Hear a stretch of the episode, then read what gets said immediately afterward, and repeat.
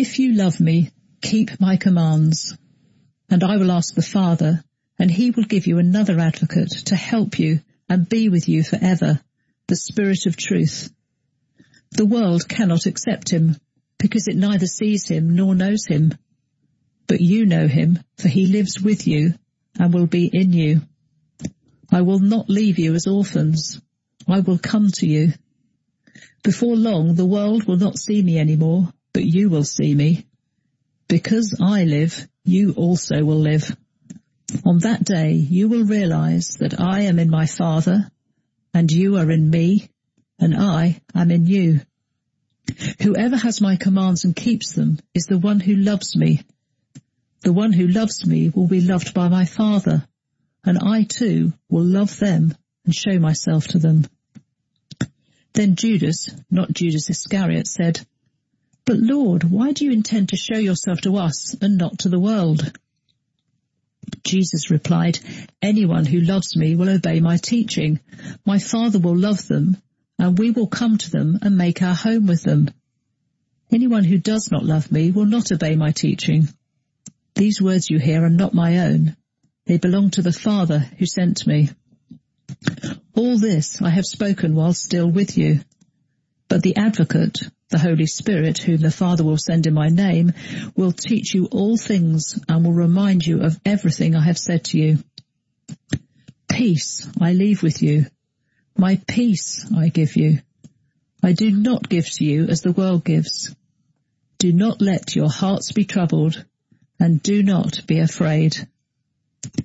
You heard me say I am going away and I am coming back to you. If you loved me, you would be glad that I am going to the Father, for the Father is greater than I.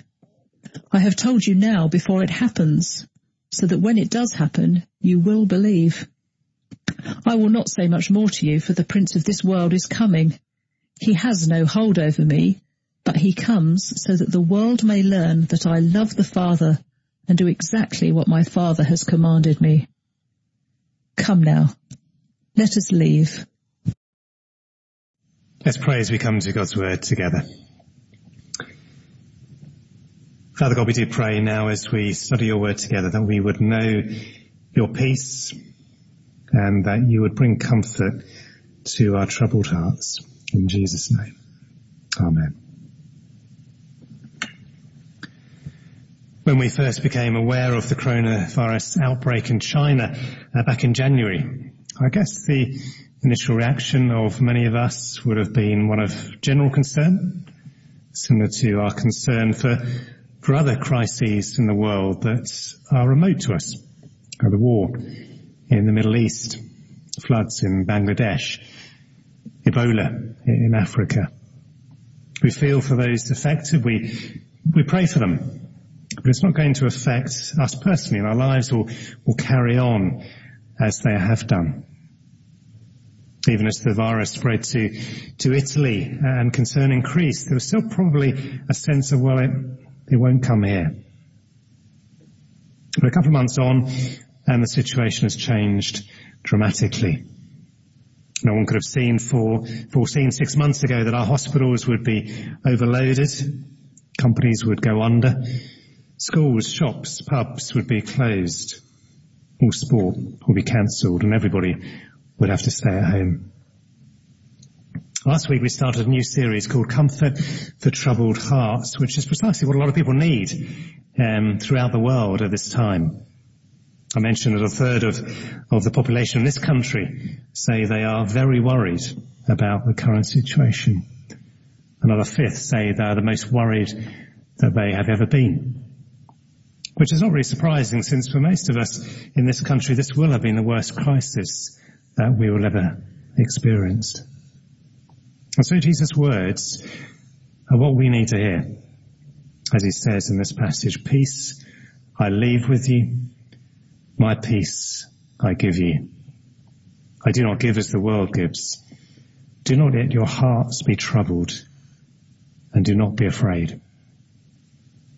In this passage in John's Gospel, Jesus has told his disciples he's about to leave them. And for them personally, that's a massive blow. Their whole lives have been turned upside down. And so he seeks to reassure them before he goes. The reassurance that he gave his disciples that we looked at last week, uh, also, and which also applies to us today, was this, the fact that he's gone to prepare a place in heaven for us. And he will come to take us to be with him and the Father. Our place in heaven doesn't depend on our efforts, but trusting in what Jesus has done for us, the work that he's done on the cross. We already know God, our Father, because Jesus has shown him to us. And the time until we die or Jesus comes again won't be wasted time because Jesus will continue his work through us if we ask him. Well, this week as Jesus continues his farewell discourse, he will give his disciples even more reassurances uh, for these troubled times. Four things in particular he mentions that he will give us to enjoy. The first of those is he says, you will enjoy the gift of the Holy Spirit. Who is this Holy Spirit? What will he do? On verse 16, Jesus says, I will ask the Father and he will give you another advocate to help you and be with you forever. The Spirit of truth. The world cannot accept him because it neither sees him nor knows him. But you know him, for he lives with you and will be in you. Well, first of all, the Spirit is described as an advocate. Uh, this is a translation of the Greek word paraclete, which literally means one who's called alongside you. The reason he will come alongside you, as it says here, is to help you and to be with you. He'll be there to, to strengthen you when you are feeling weak, to lift you up when you're feeling down, to comfort you when you're feeling sad. An advocate is somebody who represents us, who, who champions us, who defends us, who protects us. He'll not be there just to keep us company. After all, a, a dog can do that. But someone who's actively working on our behalf. Hence the legal connotation of that word. And he's someone we will know. This is not just a friend of a friend of a friend. This is someone we will know personally, someone whose presence we will experience. The reason Jesus describes the Spirit as another advocate is because that is one of the roles that Jesus has been playing for his disciples up to that point. Jesus also describes him as the Spirit of truth. Last week we heard Jesus say to his disciples, I am the way and the truth and the life. No one comes to the Father except through me. So in what way is the Spirit the Spirit of truth? Later on in verse 26, Jesus says, But the advocate, the Holy Spirit, whom the Father will send in my name, will teach you all things and will remind you of everything I have said to you. Jesus is the truth. He has taught the truth, in particular the truth of how they can know God. What the Spirit will be doing is not teaching them anything new, but He'll be reminding them of everything that Jesus has said to them. Why does He need to do that? Well, firstly, I haven't fully understood what Jesus has taught them. And the Spirit will enable them to, to understand completely. Secondly, they will be the ones who record what Jesus has said in order for, for it to be proclaimed to the world. They therefore need to know and remember the truth. So they won't just be relying on their own human resources. They'll be given divine inspiration to do the task which they've been called to do. Which is why we believe the Word of God is reliable. It's without error. It's just as God wanted it to be. If you listened to last week's sermon, you'll remember that Jesus said he would continue his work through the disciples. Well, now we know how that will happen. It will be through the power of the Holy Spirit. That's a great encouragement. The second great encouragement is that you will enjoy eternal life. One of the tragedies of this crisis is people dying alone in hospital without being able to say goodbye to their loved ones. And sometimes people not even being able to attend their funeral. By the end of the evening, Jesus will have been arrested and taken away. The disciples will scatter. Peter will remain at a distance, but when confronted, he will deny that he ever knew Jesus. In his gospel account, Luke describes uh, that event with an extra bit of detail. After Peter has denied Jesus for the third time, he writes, the Lord turned and looked straight at Peter.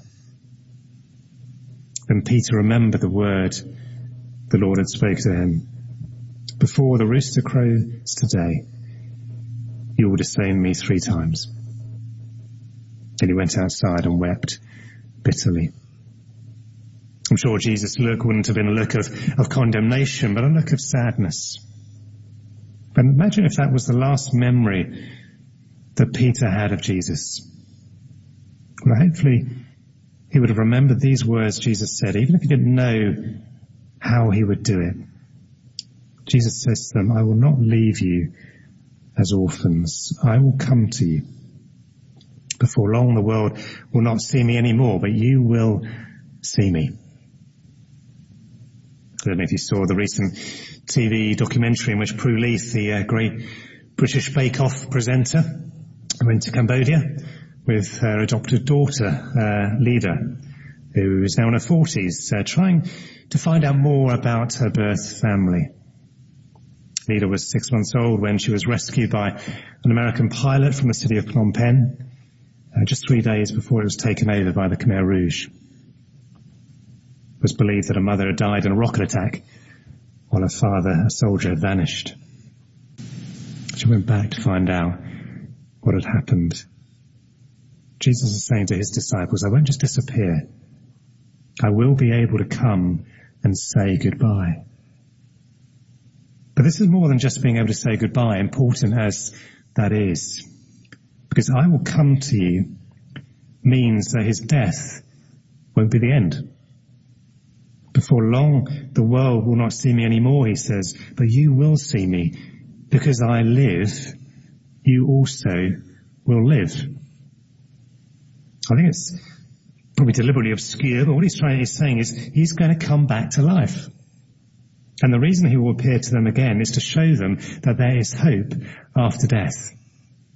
Because I live, you also will live. If Christ had died and stayed dead, that would have been the end. There would be no victory over death, no hope for any of us. But as Paul explains to the church in Corinth in his letter to the Corinthians, he says, For Christ has indeed been raised from the dead, the first fruits of those who have fallen asleep. For since death came through a man, the resurrection of the dead comes also through a man. For as in Adam all die, so in Christ all will be made alive. Also, if Jesus had not appeared to anyone after his death, how would they know? For this reason, we're told he appeared to 500 brothers and sisters after he was raised to life. He may not have appeared to anyone else. The world will not see me anymore, he said, but you will see me. Because I live, you also will live. And even after I do leave you, you won't be abandoned. You won't become orphans because you'll be adopted as a child of my Father in heaven. And there is no better Father to adopt you. Jesus says not only will you enjoy a relationship with God the Father, but also you will enjoy an intimate relationship with the whole Godhead. What we see in this passage is an amazing description of the, the three persons of the Trinity. of the Father, God the Son, and God the Spirit. All at work. They have different roles. Jesus asks, the Father sends, the Spirit is sent by the Father at the request of the Son. They're all equally God in their, their nature, but they have complementary roles and they, they all accept their roles, they all accept their place in the Godhead. And the amazing thing is that Jesus' followers are being invited to be part of this perfect, harmonious relationship. Verse 20 says, on that day, which is meant the day when Jesus reappears to them after the, the resurrection, you will realize that I am in the Father and you are in me and I am in you. The Father and Son are not are one, not in the sense of being one person, but they are one in their nature and in their purpose. They share a perfect harmony. You can't separate them in that sense. And as Jesus' followers are united to him by faith, so too are they united to the Father. On the cross, Jesus achieved that perfect reconciliation. Last week we read how Jesus was going to prepare a place in heaven for his followers, and he would come and take them to be with him, where they would live forever. Well, we see that promise expressed here again another way. Look what it says. It says, my Father will love them, and we will come to them and make our home with them. It's like a, a bride and groom coming together in marriage, starting a new life together as they um, move into a new home together. Together they will choose where to live, how to decorate their home, how to use their home, who to invite into their home. They were two, and now they are one. At the moment in the, the current lockdown, people living together under the same roof might cause some tension. But with God, it is perfect peace and harmony. So even for those who are not able to enjoy the intimacy of a human relationship, for those who live on their own, we are all invited to enjoy the intimacy of a relationship with God, Father, Son, and Spirit. But there seems to be a bit of a catch here if you, if you look closely. Um, and we need to ask ourselves this question, isn't there a condition attached to the enjoyment of this relationship? Because Jesus starts the passage off with these words, if you love me, keep my commands. Verse 21 he says, whoever has my commands and keeps them is the one who loves me. And in verse 23, anyone who loves me will obey my teaching. My Father will love them and we will come to them and make our home with them. Anyone who does not love me will not obey my teaching. But what he's not saying here is, if you obey my commands, then I will love you. What he's saying is, if you are obeying my commands, then that shows that you already love me. What are these commands? Well, look back at verse 34 of chapter 13. There it says, a new command I give you. Love one another. As I have loved you, so you must love one another. By this will everyone know that you are my disciples if you love one another. You don't love someone because you are commanded to do it. You love them because you want to. When a couple say their vows to each other at a wedding service, they don't say them reluctantly. They don't think, well, if this is what I need to do to get married, then I suppose I'll have to do it. They say those vows with real meaning. I hope when people become members of this church and make promises to, to love and support each other, we don't do it reluctantly or pay lip service to it, but we do it because we, we want to. Because we mean it. But of course we're, we're still sinners. We, we still fail consistently in our efforts to, to love our husbands or wives, um, let alone others. So how will people know if we love Jesus? But remember one of the promises we looked at last week when Jesus said, you will do greater works than these. He was referring to the gift of the Spirit. Up to this point, Jesus has been teaching his followers about salvation, showing how to live Christ-like lives. But now he'll be giving them the gift of the Spirit to enable them to do that. It's a fulfillment of the, the Old Testament prophecy in Ezekiel 36 when God said this. He said, I will give you a new heart and put a new spirit in you. I will remove from you your heart of stone and give you a heart of flesh. And I will put my spirit in you and move you to follow my decrees and be careful to keep my laws. It's only by God's grace, by His Spirit working in us, that our hearts will be changed to love God and to love one another. His Spirit will give us a delight in God's commands and an ability to fulfill them. Well, finally, Jesus reassures his disciples by telling them that you will enjoy the peace of God. Peace I leave with you, he says. My peace I give you. I do not give to you as the world gives. Do not let your hearts be troubled and do not be afraid. The word peace conjures up all sorts of images in, in people's minds. But word is used in the Bible, the word has great depth. At its heart, it describes our relationship with God. When God created humankind, he, he lived in peace and harmony with them. When sin came into the world, that peace was lost. But God promised that one day that peace will be restored. And that will be through the promised Messiah, the Prince of Peace. Hundreds of years before Jesus came, the prophet Isaiah described what the Messiah would do. He writes, but he was pierced for our transgressions. He was crushed for our iniquities. The punishment that brought us peace was on him. And by his wounds we are healed. That is what Jesus achieved on the cross. He achieved peace between humankind and God. Reconciliation, the end of separation between humans and God. So we can enjoy an intimate relationship with Him forever. Having been made right with God and enjoying peace with God, then everything else falls into place. Doesn't mean life will go smoothly for us in the future. Doesn't mean that the challenging situation in which we find ourselves will necessarily change. But it's an ability to feel safe and secure when the storms are raging around us. When Jesus says, do not let your hearts be troubled.